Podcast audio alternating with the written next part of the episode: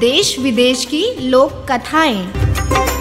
कश्मीर की लोक कथा हंसने वाली मछली। वाचक स्वर तुलिका बाजपेयी। बहुत पहले की बात है। कश्मीर की खूबसूरत घाटी में एक राजा राज करता था। राजा का महल झेलम नदी के किनारे था। एक दिन राजा की रानी महल के झरोखे से बाहर देख रही थी। उसने एक मछली वाली को देखा, जो मछलियों से भरी टोकरी लेकर शहर में बेचने जा रही थी। रानी ने मछली वाली को ऊपर बुलाया। मछली वाली ने अपनी टोकरी नीचे रखी।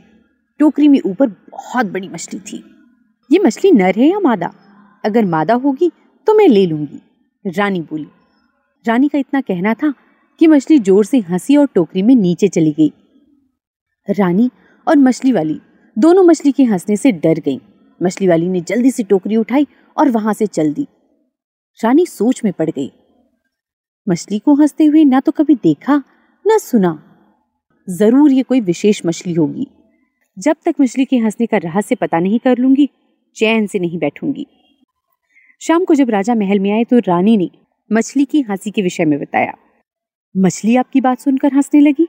ये तो बड़े अचरज की बात है, राजा बोली। मैं कुछ नहीं जानती। आपको मछली क्यों हँसी, इसका पता लगाना ही पड़ेगा। रानी ने जिद की।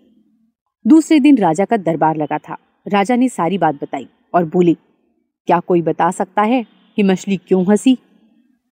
जब कोई कुछ नहीं बोला तो राजा ने अपने वज़ीर से कहा कि छह माह के अंदर वो मछली के हंसने का कारण पता लगाए, वरना उसका सिर धड़ से अलग कर दिया जाएगा।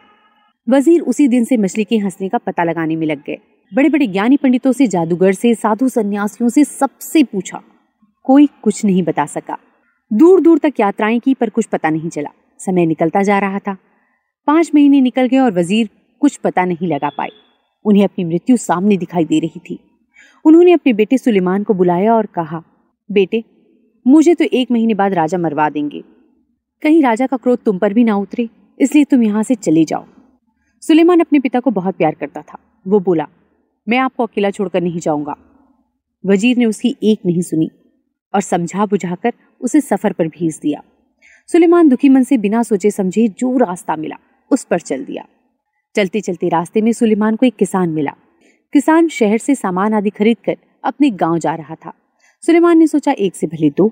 वह भी किसान के साथ साथ चलने लगा। थोड़ी देर बाद सुलेमान बोला, देखिए चलते चलते हम दोनों थक गए हैं। ऐसा करते हैं कि आधे रास्ते आप मुझे लेकर चलिए और आधे रास्ते मैं आपको लेकर चलता हूँ। इस तरह से रास्ता आसानी से कट जाएगा। किसान उसकी बात सुनकर अचकचा गया। आधे रास्ते वह मुझे लेकर चलेगा और आधे रास्ते मैं? कैसी बेवकूफ़ी भरी बात है। किसान ने सोचा और चुपचाप आगे बढ़ता रहा। थोड़ी देर में वे एक पहाड़ी के ऊपर थे। नीचे झेलम नदी की पतली धार दिखाई दे रही थी और ऊपर देवदार के पेड़ों का जंगल। दोनों एक पत्थर पर बैठकर सुस्ताने लगे। सुलेमान ने जेब से एक चाकू निकाला और उसे किसान को देकर बोला, आप यह चाकू लीजिए। और जंगल से दो घोड़े ले आइए और हाँ चाकू संभाल कर रखिएगा, बहुत कीमती है। चाकू लेकर मैं जंगल से घोड़े पकड़ लाऊं? यहाँ, इस पहाड़ी पर घोड़े? या तो ये खुद पागल है, या मुझे पागल बना रहा है। किसान बड़बड़ाया। थोड़ी देर में दोनों फिर चल दिए। कुछ देर बाद दोनों एक खेत में पहुँचे। खेत में पकी हुई फ़सल कटने के लिए तैयार खड़ी थी। कितनी अच्छी फ़सल है, किसान फ़सल देखकर बोला। हाँ वो तो है। पर पता नहीं फ़सल खा ली गई है या बची है, सुलेमान ने जवाब दिया। खा ली गई है? क्या मतलब है तुम्हारा? देख रहे हो, फ़सल अभी कटी नहीं है और तुम कह रहे हो खाली गई है? किसान गुस्से से बोला, मैंने तो यूँ ही कह दिया। सुलेमान बोला, और वे फिर अपने सफ़र पर चल दिए। अब वे एक फूलों से भरी घाटी पर पहुँचे। घाटी की एक और छोटी सी नदी बह रही थी। नदी की पार पहाड़ी थी, जिस पर एक गाँव दिखाई दे रहा था। किसान ने अपने जूते उतारे, पैजामा ऊपर खोसा और नदी पार करने लगा। नदी बहुत गहरी नहीं थी, पर धार तेज थी और तलहटी में ढेर सारे छोटे छोटे पत्थर थे। नदी पार करके किसान मुड़ा तो उसने देखा कि सुलेमान जूते पहने हुए ही नदी पार कर रहा था। सचमुच में ये पागल है, किसान ने सोचा। नदी पार करके दोनों पहाड़ी पर चढ़ने लगे। गाँव के पास पहुंचकर किसान बोला, मेरे घर चलो, कुछ खा पी कर आराम करके आगे के सफ़र पर निकल जाना। मुझे बड़ी खुशी होगी आपके घर चलकर। लेकिन क्या आपके घर की छत इतनी मज़बूत है कि आप मुझे अपने घर ले जा सके? सुलेमान ने जवाब दिया।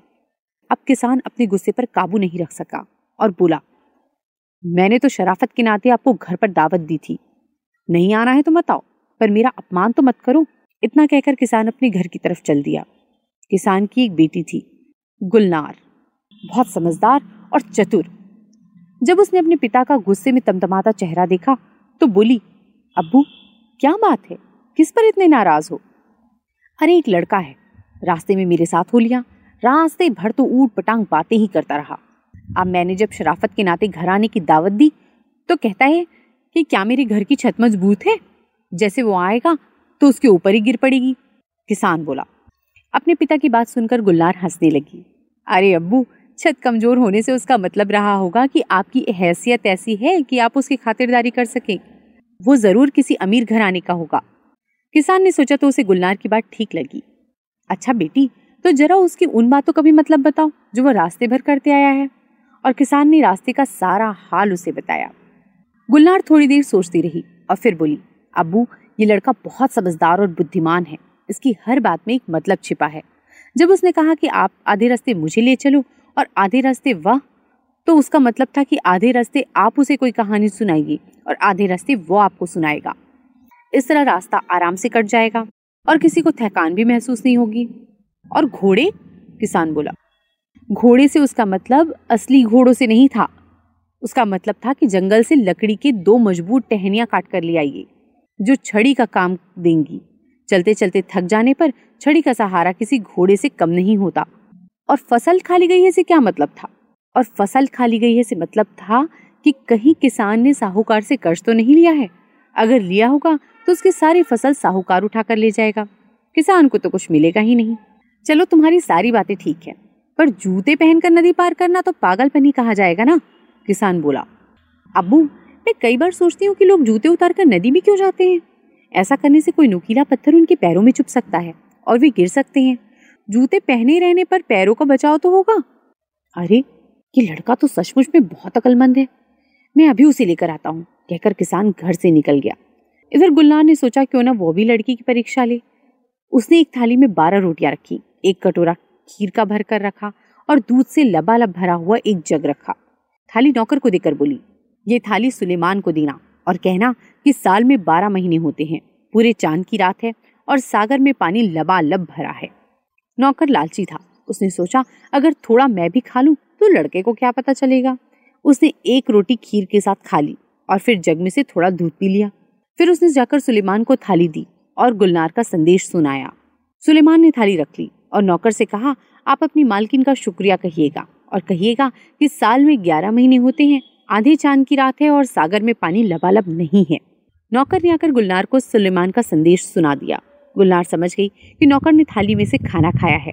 नौकर ने मान लिया कि उसने चोरी की है। ये बात तुम्हें कैसे मालूम पड़ी कि नौकर ने थाली में से चोरी की है? किसान ने पूछा। अब्बू, मैंने बारह रोटियाँ रखी थी मतलब साल में बारह महीने। कटोरा भरकर खीर था, यानी पूरे चाँद की रात। और सागर में लबालब पानी मतलब दूध से भरे जग से था। सुलेमान ने कहलवाया कि साल में ग्यारह महीने हैं मतलब ग्यारह रोटियाँ। आधे चाँद की रात मतलब आधा कटोरा खाली है। सागर में पानी कम है मतलब जग में दूध कम है।